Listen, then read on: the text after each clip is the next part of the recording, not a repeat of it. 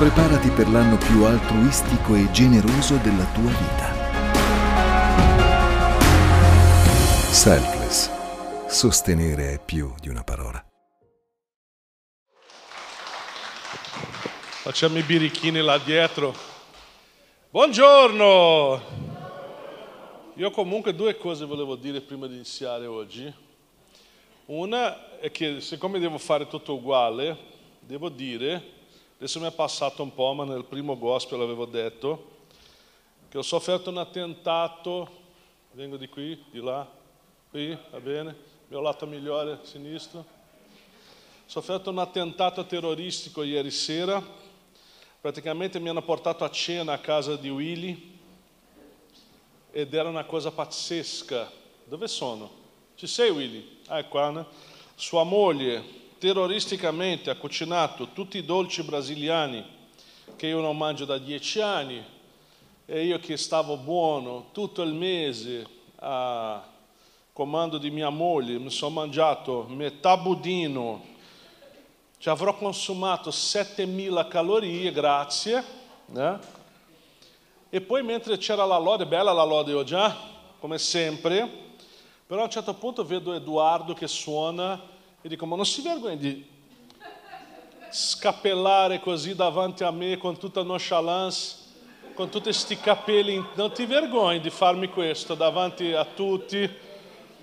Come dice a Napoli, ha spaccato tutto questo chatouche, né? Ah, lo dicono a Napoli, vabbè.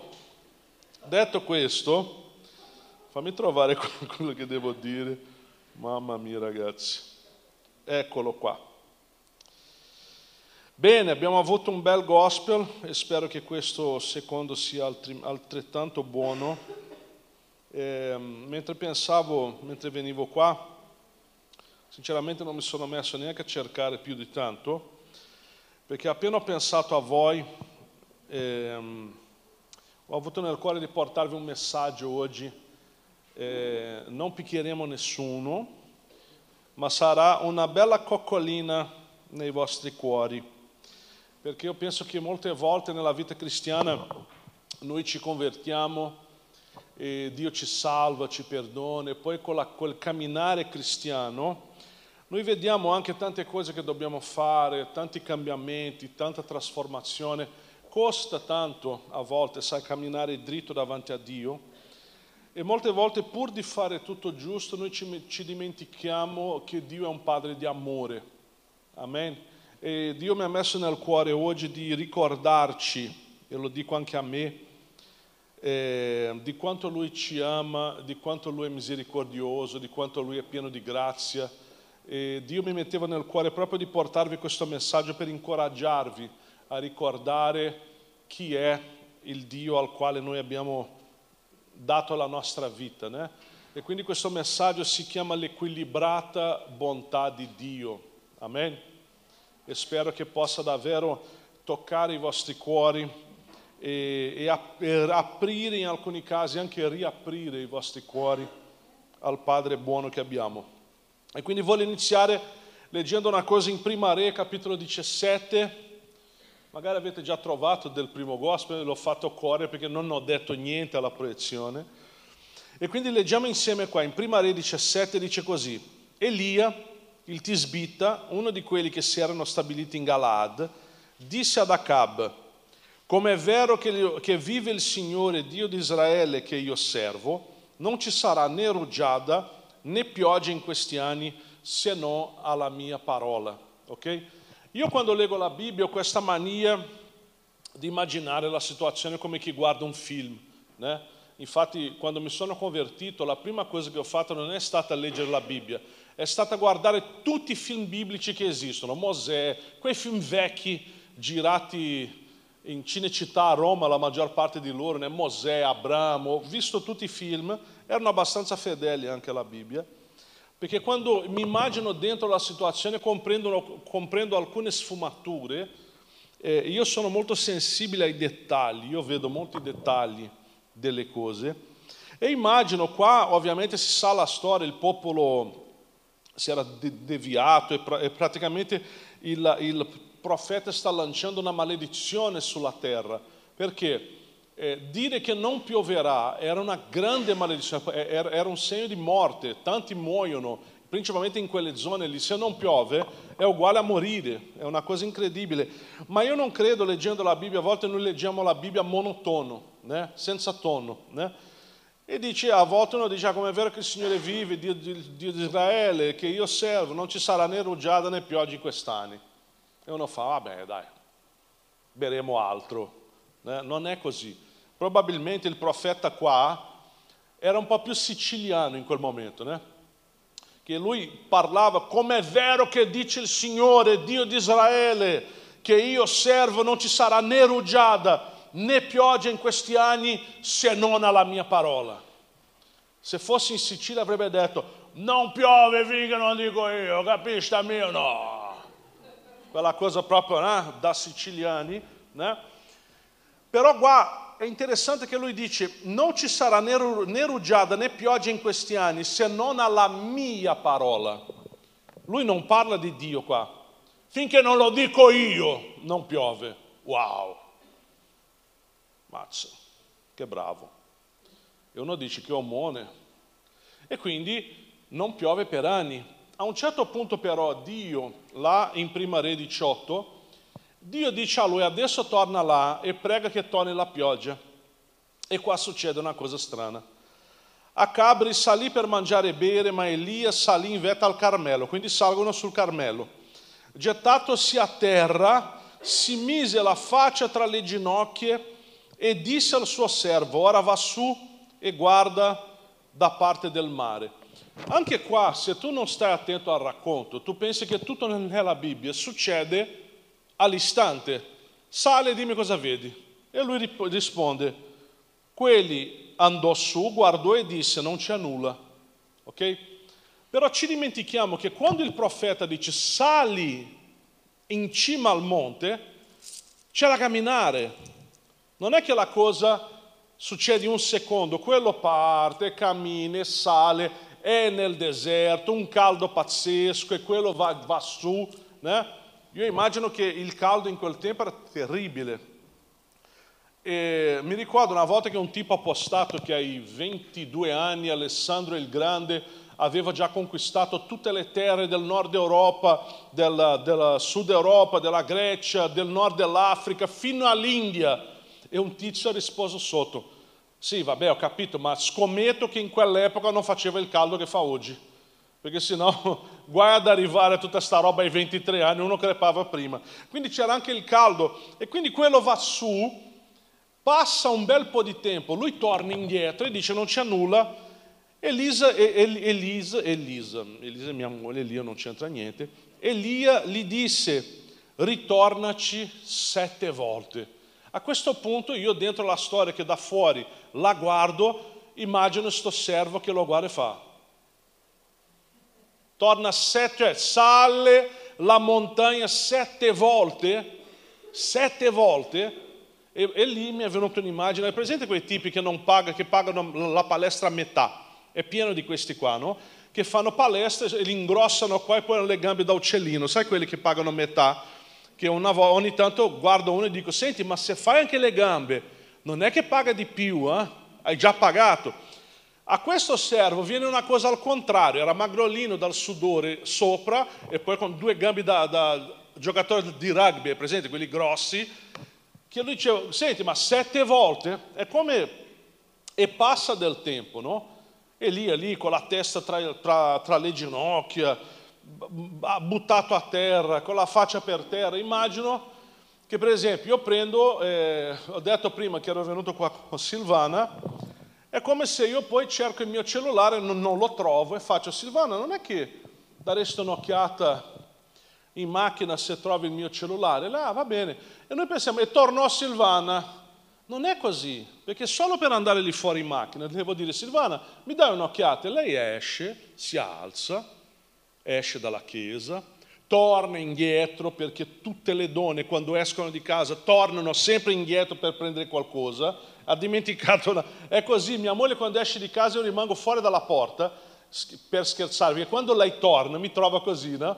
che rido e lei sì, di nuovo, e prende la chiave o prende una cosa e va, no? E lei esce dalla chiesa, va, metti che la macchina è lì all'angolo e noi qua che aspettiamo passano almeno tipo dieci minuti.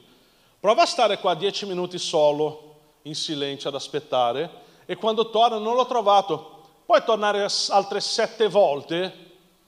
A questo punto lei dice, non è per niente, ma ci mettiamo qua insieme, facciamo una colletta, ti compriamo un cellulare nuovo, facciamo prima. Non voglio stare lì tutta la giornata, andare avanti e indietro, no?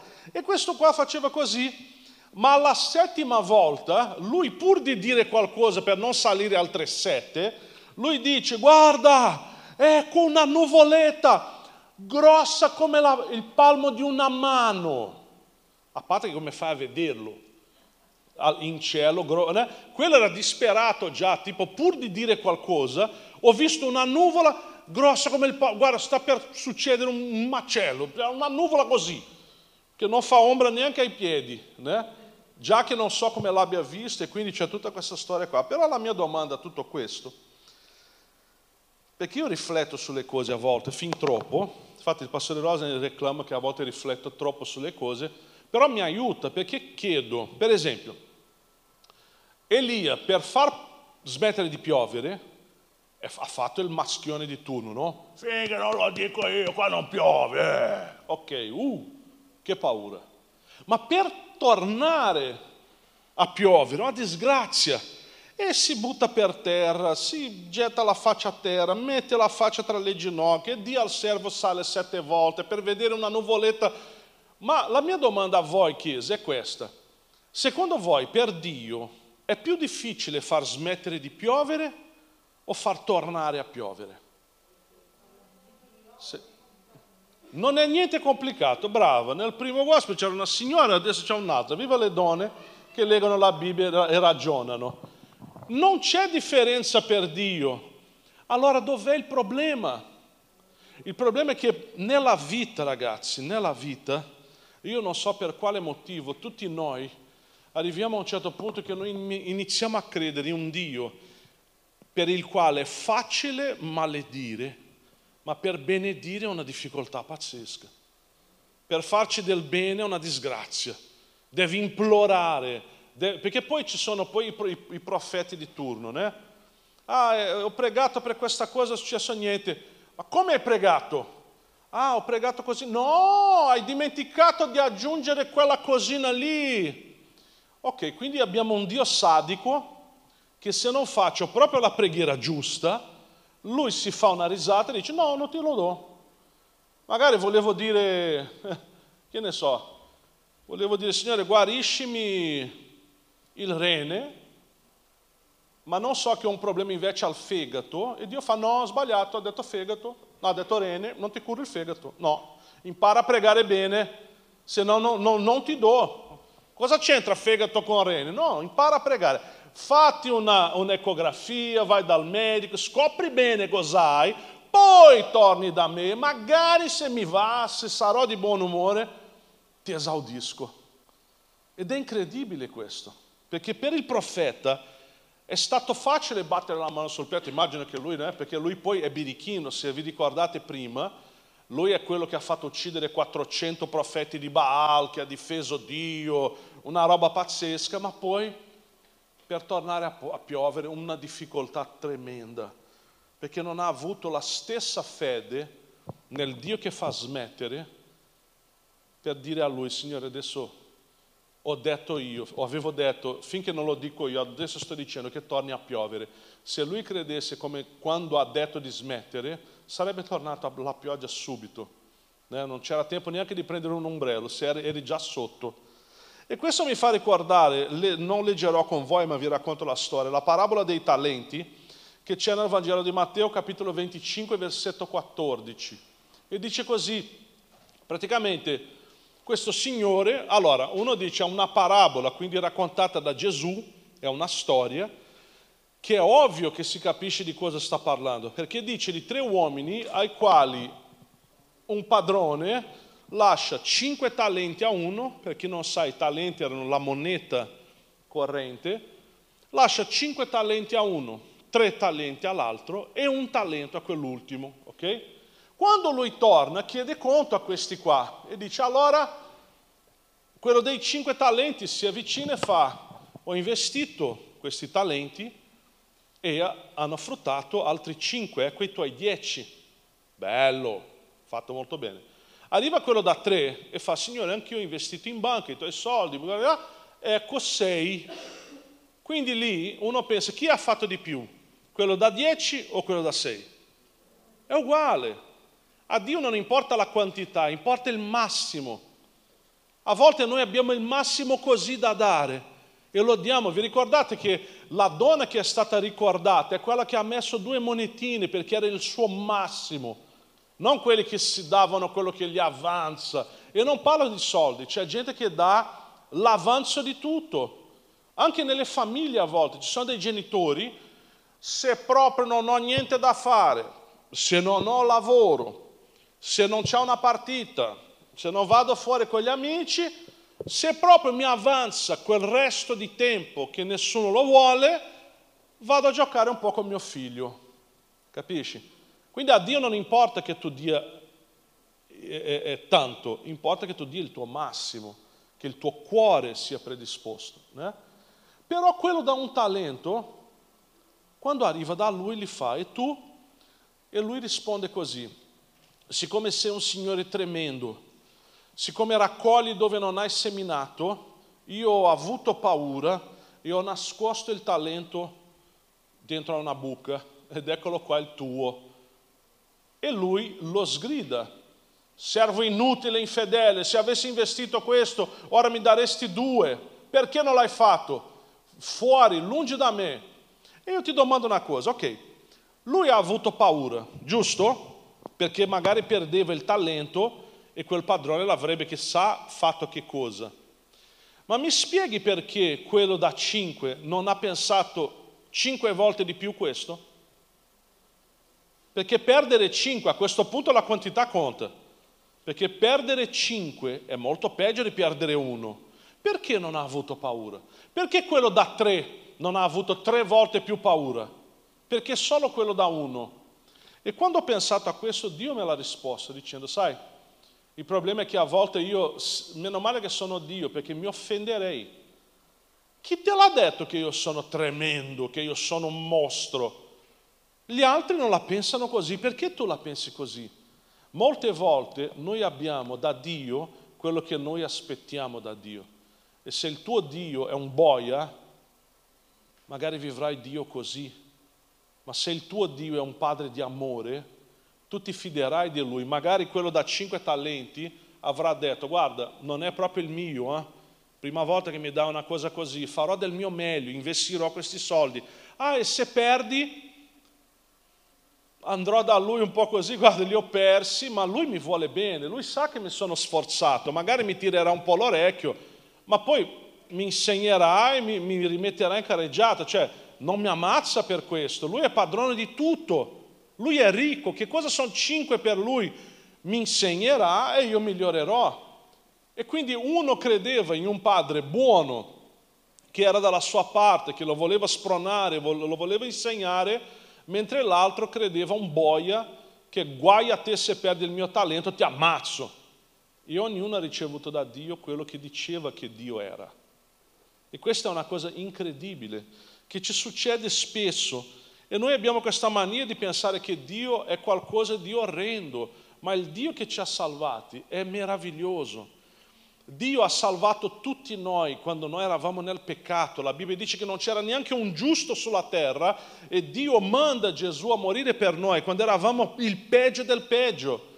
Io a volte mi faccio un sacco di problemi nella vita perché, non so, magari ero più arrabbiato con una cosa, ho risposto male a uno, ma il massimo che faccio e guardo il pastore Rosa, ogni tanto abbiamo a che fare come pastore con alcune, alcune situazioni, che io guardo, guardo il pastore Rosa e faccio, Pas, ma io sono santo. Cioè io guardo certe cose, penso che i miei problemi, cioè mia cognata Mara, lo conoscete Mara Risitano, no?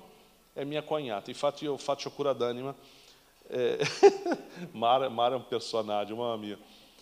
Mara una volta era col pastore Rosne a Venezia, eravamo a digiuno, lei guarda il pastore Roslen, basta, ho voglia di peccare. Il pastore la guarda, sì, voglio trasgredire, me ne frego. E cosa vuoi fare? Chiama il cameriere in questo bar, una Sprite. Ah, questo è perché no, io sono a digiuno. Una Sprite, questo è il tuo peccato pazzesco. Il pastore rideva dalla purezza del cuore di Mara, perché diceva, se questo è il tuo peccato, se ti racconto le storie che so, tu capirai che una Sprite è solo una bibita, capisci? È una roba tremenda, né? Ma noi abbiamo questa mania. E qua, per esempio, in Prima Re, capitolo 19, c'è una, una storia sempre con Elia, incredibile, perché Elia Dopo che lui aveva eh, sfidato i profeti di Baal, vi ricordate no, che lui fa una sfida a loro, oh, mettiamo qua della legna e un sacrificio. Il Dio che brucerà la legna, il sacrificio, è quello vero. Io pregherò il Dio di Israele. Voi pregate Baal quanto volete, il Dio che risponderà è quello giusto. Va bene. 400 profeti contro uno. E loro gridano, invocano Baal, si, fanno, si tagliano, tutte quelle schifezze che facevano all'epoca. E Elia si prendeva, giro, prendeva in giro loro. Dai, gridate più forte, magari Baal dorme o è in vacanza, non vi sta sentendo, gridate. Poi quando tocca a lui, lui conoscendo il Dio che abbiamo, fa no, è troppo facile, riempite d'acqua il coso, né? perché sennò la legna secca è troppo facile, mettete tanta acqua finché non non trabocca proprio di acqua e lì chiederò il fuoco. Allora arriva fuoco. E una volta fatto questo, loro uccidono tutti questi falsi profeti. A quell'epoca era tutto così, né? tutto sangue, morte e spada. No? E, ehm, però una donna, la regina, si arrabbia con lui, Elia scappa a gambe levate, perché a volte basta una donna arrabbiata per far correre gli uomini più grossi mi hanno chiesto una volta, ma tu che ne pensi del tradimento? Ho detto, bah, io non tradisco, non penso a tradimenti per due motivi molto semplici. Uno è che temo mia moglie e il secondo è per pigrizia. E uno mi fa, come per pigrizia? Ragazzi, mantenere una donna felice è già così difficile che uno se la va a cercare un'altra, è proprio fuori, è, è, è masochismo, è, è una roba assurda. Una volta in Brasile in un'università di diritto civile il maestro fa una domanda, qual è la pena massima per bigamia in Brasile? E uno risponde, doppia suocera. Cioè, è veramente, no? Però una donna ha minacciato il profeta e lui scappa e fugge, si nasconde e comincia a dire a Dio, Signore portami con te, la mia vita è finita, uccidimi. E Dio fa, scusa, se tu volessi veramente morire, rimanevi là ci pensava lei, capito? Cioè, cosa vuoi davvero? In verità lui solo stava dicendo, Signore, bisogno di coccole. Sai la gente che arriva da te, ma io non valgo nulla. Quello che vuole è che tu gli dica no, non è vero, sei bravo. Eh, c'è gente così, noi siamo dei bambini grossi, bambini grandi, capito?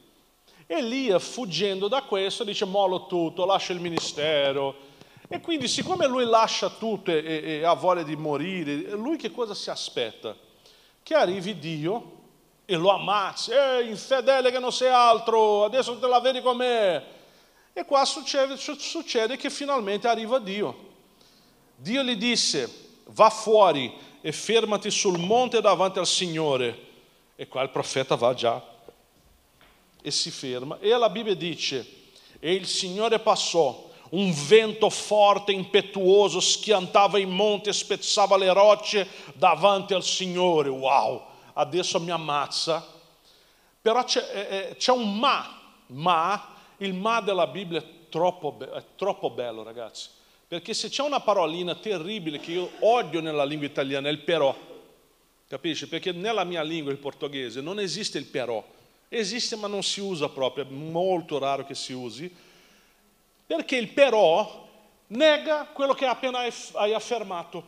Tu gli fai un discorso enorme questo, e quello fa, sì però, è inutile. Sì però è come fare 1-0, 1-0, 1-0, non arriva, non arriva mai al 2. Ma il ma della Bibbia è sempre qualcosa che rafforza, che va in più. E quindi dice che un vento impetuoso schiantava il monte, spezzava le rocce davanti al Signore, ma il Signore non era nel vento. Oddio, e adesso? e dopo il vento un terremoto. Ah, adesso è lui, adesso arriva e mi ammazza, è il Signore. Ma il Signore non era nel terremoto. E dopo il terremoto un fuoco. Ah, il fuoco sì, adesso mi brucia vivo. Mi ricordo, il fuoco è lui, infatti è quello che andava nel tabernacolo di Mosè, è quello dove lui appare a Mosè e tutto quanto. Il fuoco è Dio, no? Ma il Signore non era nel fuoco. E dopo il fuoco un mormorio di vento leggero. Questo è il nostro Dio. Questo è il nostro Dio, perché uno arriva, allora Elia, hai mollato il ministero, incompetente. Questa magari la nostra nonna fa così. Dio arriva come un mormorio di vento leggero. Quando Elia lo udì, si coprì la faccia con il mantello, andò fuori si fermò all'ingresso, all'ingresso della spelonca e una voce, quindi una voce come? Come il mormorio di un vento leggero, arriva il papà di Elia che dice, Elia che ci fai qui? Questo è il Dio della Bibbia. Non era nel vento, non era nel fuoco, non era nel terremoto, era nel mormorio del vento leggero. Elia, perché sei qui? Elia risponde. Immagino qua che Elia a un certo punto come un bambino si lascia andare, mostra la sua umanità nonostante tutte le grandi opere che ha fatto. Rimaneva sempre un, un, figlio, un bambino davanti a un papà che dice, ah Signore guarda, io sono stato mosso da una grande gelosia per il Signore, per il Dio degli eserciti, perché i figli di Israele hanno abbandonato il tuo patto, hanno demonito i tuoi altari, hanno ucciso i tuoi profeti, sono rimasto io solo e cercano di togliermi la vita. Lui sta dicendo, Signore, sono solo un uomo, ho, fatto, ho visto il mare che si apre, il fiume, ho visto il tuo fuoco che scendeva, ma io sono solo Elia ho avuto paura di morire, mi stavano cercando, io ho avuto paura, Signore. Si stava scusando con papà. E Dio che cosa fa? Infedele, codardo? No. Dio cosa fa? Va bene. Ok, Elia. Ricordatevi il vento leggero. Dio, io ti chiedo solo una cosa, Elia. Fai così. E il Signore gli disse, va. E quindi qua il tono sempre si abbassa, va rifai la strada del deserto fino a Damasco e quando vi sarai giunto ungerai Azael come re di Siria e ungerai pure Ieu, figlio di Ninci, come re di Israele e ungerai Eliseo, figlio di Safat, come profeta al tuo posto. Quindi io ti chiedo, va bene lì, ho capito la tua situazione, però ti chiedo solo un po' di responsabilità.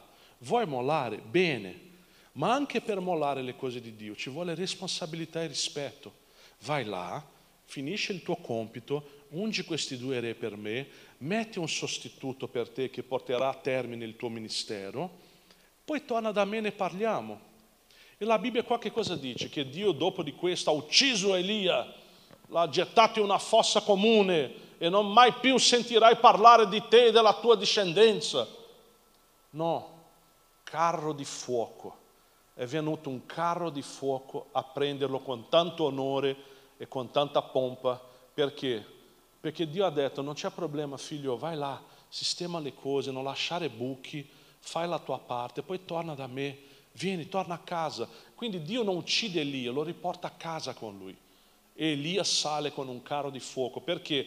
Perché Dio ti ama molto di più per ciò che sei di per ciò che fai. Il pastore Roberto non è amato da Dio perché è un pastore. Non ne frega niente a Dio che lui sia o meno un pastore. Lui sarà per Dio sempre il mio Robertino, il mio figliuolo che io amo. Non mi interessa quello che fai, interessa quello che sei. Se il tuo cuore sta male, io ci tengo, io sono il tuo papà. Perché allora serviamo Dio? Perché non esiste amore che non serve. Non esiste.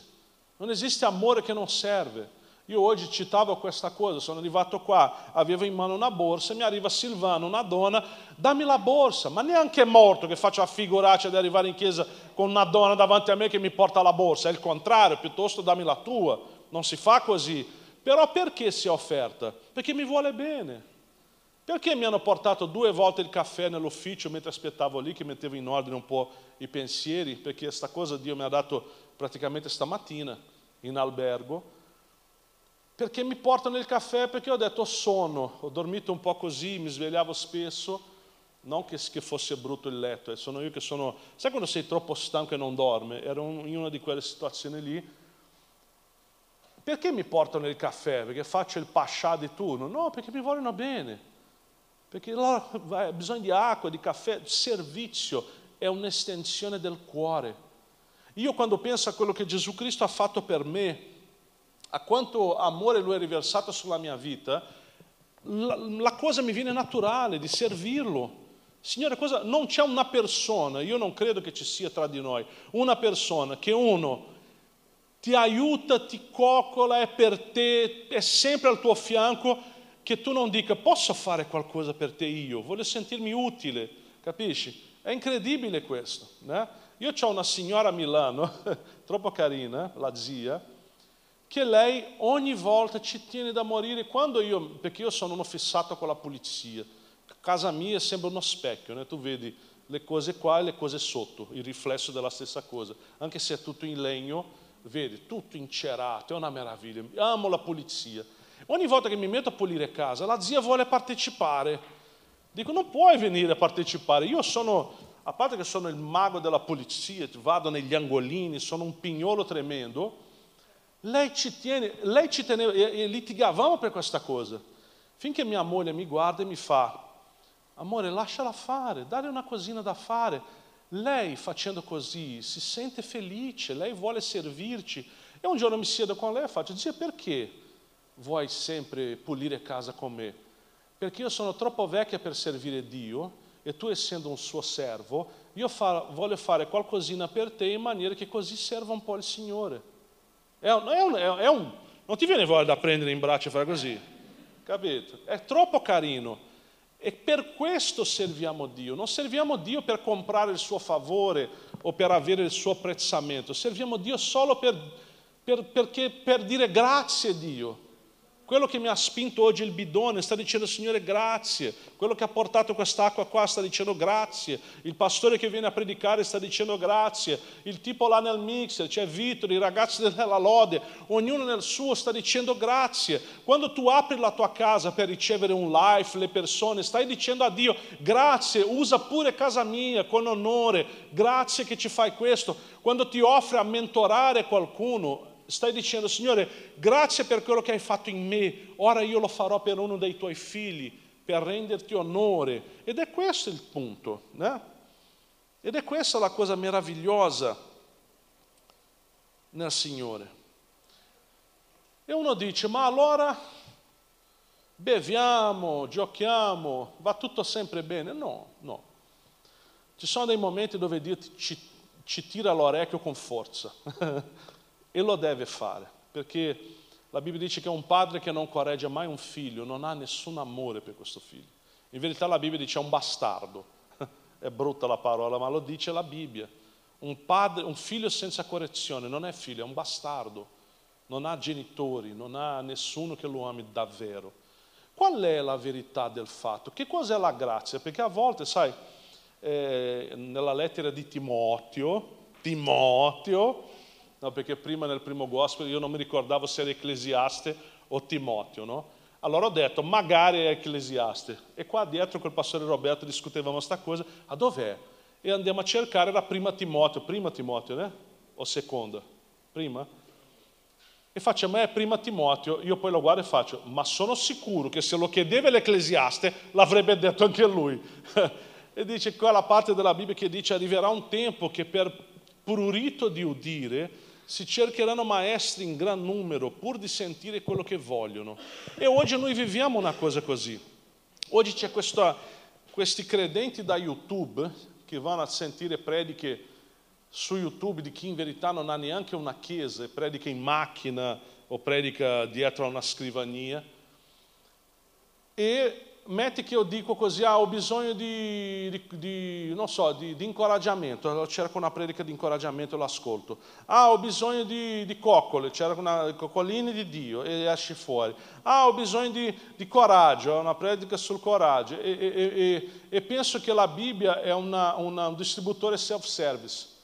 Oggi voglio lo snack, domani una bottiglia d'acqua, domani una coca e mi alimento io malissimo, perché poi se ti alimenti così, esattamente come il distributore di, di, di, di schifezze, muori ai 35 anni, eh?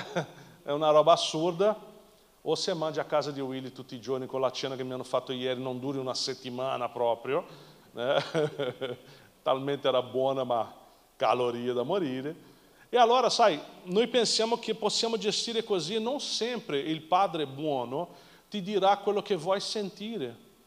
Non sempre, non ti dirà proprio, perché non è così. Pensate, la parabola del figlio prodigo, chi è che la conosce? Questa parabola spiega benissimo come funziona la grazia. È proprio, uno dice, ah pastore, ma questa è una storia. Sì, questa è una storia raccontata da Gesù. Capisci? Quindi c'è un perché. Gesù non ha mai detto niente senza un motivo. E lui racconta di questo figlio, figlio di un padre molto ricco, che decide di prendere la sua parte di eredità e andare a sperperare con donne, bibite, cose varie, si diverte, finis- finiscono i soldi, il divertimento finisce e dove lui finisce? A mangiare con i maiali. Non è bellissimo, non so chi ha mai visto da vicino un porcile, né? non è che la pulizia, cioè, io preferisco mangiare a casa di Willy, ma c'è chi va con i maiali. E io immagino se questa storia fosse in Sicilia, adesso cito sempre i siciliani, perché frequento, ho aperto una chiesa in Sicilia che va alla grande, conosco un po' la mentalità, se questa parabola fosse in Sicilia, appena il figlio usciva di casa, la mamma era già dietro. Figliolo, torna a casa, la mamma fa la melanzana, la parmigiana, la mamma fa la pasta, mangi con il maiale, qua è buono, ti faccio la roba a casa. Era vero o no? Tu vedi in questa storia il papà che cerca disperato il figlio in giro? Non c'è. Il padre rimane a casa. Ed è incredibile questo. Sai perché una volta ho cominciato a, pensare, Signore, perché tu rimani a casa? Perché Gesù ha detto, se una pecora si perde io andrò dietro, ma il Padre no. Perché questa cosa? E Dio mi fa, sai perché? Io ti vado dietro quando sei confuso, io ti vado dietro quando sei impaurito, come ho fatto con Elia, io ti vado dietro quando tu hai dubbi, io ti vado dietro, ma quando tu decidi di abbandonarmi, il tuo ritorno non può essere forzato, perché se no non è frutto di una scelta di amore. E io sono amore e non accetto obblighi. Chi vuole tornare da me deve venire da solo a casa. E quando questo figlio torna a casa, la Bibbia dice il padre vide il figlio che arriva. Io non sono d'accordo con la Bibbia in questo, perché per me il padre ha sentito la puzza tu immagina uno che ha mangiato con i maiali per degli anni, che torna a casa, perché so che è così? Perché appena lo abbraccia, la prima cosa che il padre dice è dateli dei vestiti nuovi, lavate sta bestia, toglietemi sta roba dal naso, poi lo riportate qua e lo metterò un anello nel dito e facciamo festa. Per ora vi prego, date un bagno a questo personaggio. Puzza come una iena, ma è la mia iena. E così il Padre ti riceve, ma quando? Quando tu torni a casa. La Chiesa è qualcosa di incredibile. La casa di Dio è questa. E lì arrivano i pignoletti da YouTube che dicono, ma no, Dio è morto per me, non per una struttura. Lo so, creatura. Lo so di questo, che Gesù è morto per me, non per la Chiesa. Ma un conto è quando Dio parla della persona tu sei il punto. Ma quando Dio parla del corpo, è questo posto. Il corpo si riunisce qua e quando torni a casa che ricevi grazia. E c'è, guarda, io dico questo perché vedo, è da 22 anni che, che sono su, sui palchi, ragazzi, e vedo la gente, mi confronto con la gente, seguo persone, consiglio persone e vedo che non c'è uno, ma neanche, guarda, io cambio idea, fammelo vedere, ma non c'è uno nel mondo di quella gente che dice che non c'è bisogno della Chiesa, che abbia una vita che specchia quello che Dio dice, non ce l'hanno. Litigano con tutti, si, si divorziano, fanno un macello, la loro vita è un caos, ah ma non c'è bisogno della Chiesa. No, sai perché non c'è bisogno della Chiesa? Perché tu non vuoi essere confrontato con nessuno. Perché se entri dentro la casa di Dio, prima o poi ti troverai quel fratello rompiscatole, quella sorella rompiscatole, o il pastore rompiscatole, l'amore del pastore rompiscatole, il cane del pastore che ti abbaia, ma qualcuno ti dirà, oh che fai? Perché qua dentro non mangi coi maiali. Qua noi ti diamo del cibo buono, ma tu devi stare qua, devi camminare con noi ed è quello che la gente non vuole. Quante persone hanno camminato con me per anni ma appena ho dovuto riprenderli una volta se ne sono andati parlando male. Perché la gente non vuole davvero crescere, però dobbiamo capire che anche il crescere, anche il cambiare, anche il uh, migliorarsi non è qualcosa per guadagnare il cielo, per quello già, ci ha già pensato Gesù. Noi dobbiamo imparare che è molto meglio non peccare perché amiamo Dio piuttosto che non peccare con paura di andare all'inferno, perché non c'è amore in questo. È molto meglio servire Dio perché siamo grati, piuttosto di servire Dio per comprare la sua benevolenza, perché Lui ce l'ha già data duemila anni fa sulla croce. Dio ha tanto amato il mondo al punto di mandare il suo figlio Gesù a morire per noi. E questo è il Dio della Bibbia. È un Dio che chiede, sì, siate santi perché io sono santo ma è un Dio che cammina con te e se sbaglierai, non fuggire. Avete mai notato che a volte i bambini combinano dei guai e la madre le tira una sberla, quelli piangendo si attaccano alla gamba della mamma. Hai notato questo? E io dico scappa, è proprio lei il problema. Capisci? Ma i bambini sanno che nonostante la correzione, questa gamba è il luogo più protetto al mondo. Anche se mi ha tirato un ceffone, lo meritavo, mi attacco alla sua gamba perché dopo quel ceffone arriverà sicuramente la coccolina, perché nessuna madre vuole fare male al proprio figlio, lo vuole correggere perché lo ama. Amen. Questa è la Bibbia, questo è il Dio che noi predichiamo, questo è il Dio che ti vuole, è il Dio che, che, che ha voluto salvarti. Io ogni tanto quando parlo col pastore Rosin delle mie cose, che dico, Pas, ma a volte mi ammazzo da solo, il diavolo con me non deve lavorare perché io mi, mi, mi, mi picchio già da solo così tanto per delle cavolate. Il pastore Rosa un giorno mi guarda e fa, ma Gianni, quando Dio ti ha salvato, tu eri nelle droghe, ok. Lui ha avuto problemi in salvarti mentre eri nelle droghe, facevi la vita che facevi, ha detto no. E perché secondo te lui è cambiato adesso? Capisci? Se quando non meritavi, lui ti ha salvato e ti ha amato, adesso che tu sei cambiato e commetti ogni tanto degli errori, secondo te lui il suo amore per te non è cresciuto anziché diminuire? Perché non ti salverebbe di nuovo? È per quello che l'Apostolo Paolo dichiara il Dio che ci ha salvato, ci salva e ci salverà. Perché noi abbiamo una, una creatività in combinare guai che non finisce più. la, la, ma la creatività di Dio nell'essere buono supera. L'unica cosa che dobbiamo fare nella vita è essere sinceri con noi stessi, sinceri con Dio, conoscere un Padre che ci ama profondamente e chiedere perdono e tornare a casa. Amen.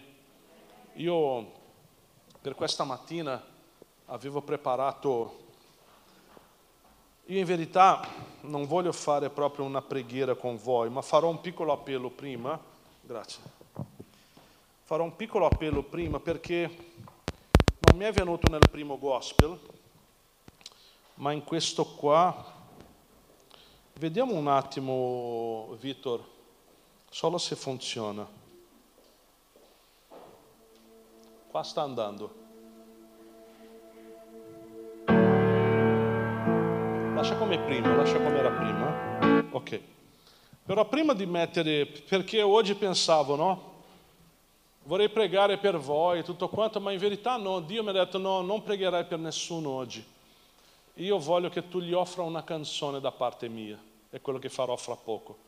Ma prima di fare questo, vorrei chiedere, metto, un, guarda, metto una musichina qua, carina, questa qua va bene. Perché prima di, prima di cantare questa canzone per voi, da parte di Dio, volevo dire, se c'è qualcuno qua oggi Io poi non ero attento alla prima parte perché ero là dietro, ma io non so se c'è qualcuno che è qua per la prima volta, che magari conosci, sai di Dio, sai di Gesù, tua mamma era cristiana, tua nonna era cristiana. Io se c'è una cosa che ho imparato con Dio è una, una sola. Dio non ha nipoti, Dio ha solo figli. Quindi se tuo padre è cristiano, non vuol dire che tu lo sei, vuol dire che tuo padre è cristiano perché ognuno deve scegliere Gesù per la propria vita. Quindi se tu non hai mai fatto una piccola preghiera dicendo Gesù, voglio conoscerti meglio, io ti voglio invitare a uscire dal tuo posto, venire qua davanti un secondo per fare una preghiera insieme a me, non essere timido, non essere timida, perché noi nella vita non abbiamo vergogna di fare niente, noi bestemmiamo tranquillamente, diciamo parolacce in faccia a tutti, di queste cose non ci vergogniamo, ma di dire Gesù ti voglio, ci vergogniamo, mentre è la cosa più bella che puoi fare. Questo Padre amorevole ti vuole. Allora vieni subito qua, facciamo questa preghiera insieme, solo dicendo anch'io ti voglio. Se tu vuoi fare questa preghiera con me, vieni qua davanti. E voglio invitare anche, se tu magari stavi vivendo un Dio meno bello di quello che Lui è, vieni anche tu qua davanti un secondo e diremo, Signore, io oggi torno a credere che sei un Padre buono, che mi ami, che mi vuoi bene, nonostante i miei errori. Torno da te, Signore. Dai, fatti vincere dalla, da Gesù, non dalla paura. Vieni qua davanti a fare una semplice preghiera. Perché ti chiedo di venire qua davanti? Perché la Bibbia dice una cosa molto bella nel libro dell'Apocalisse. Ecco, io sono Gesù. Io sono alla porta e busso. La Bibbia non dice che lui sfonda la porta, lui rimane fuori e bussa. Perché questo?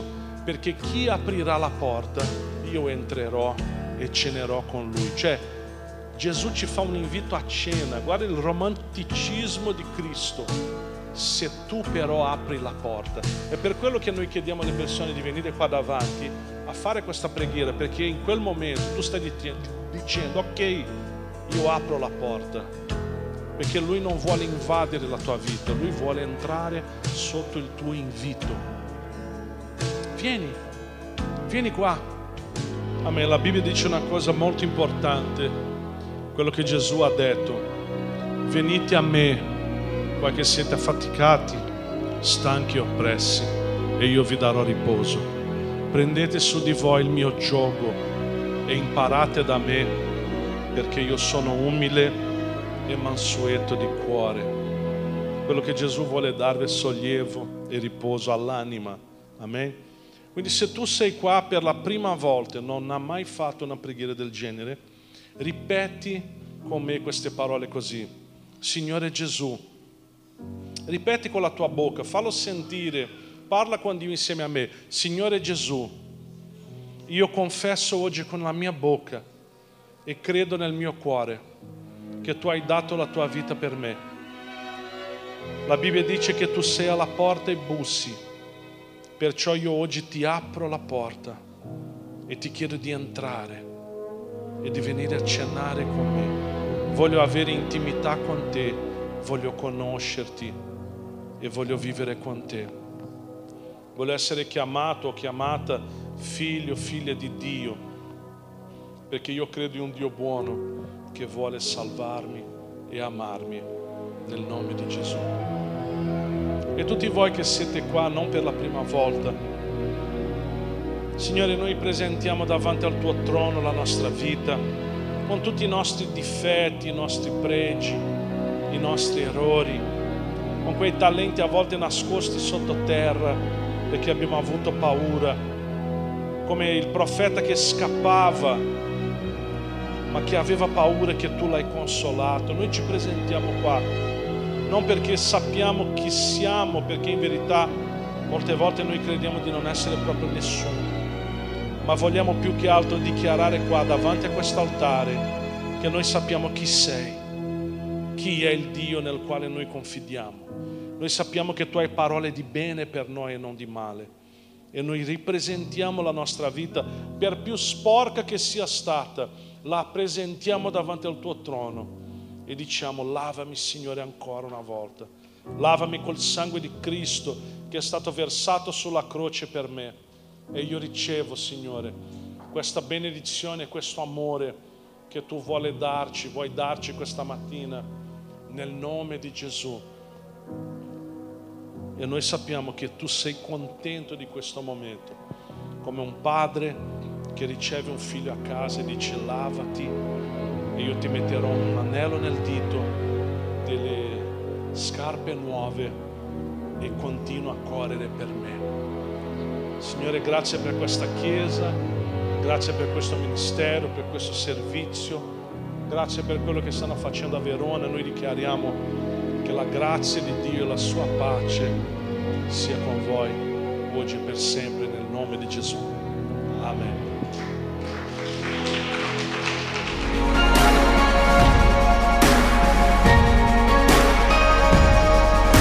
Preparati per l'anno più altruistico e generoso della tua vita. Selfless. Sostenere è più di una parola.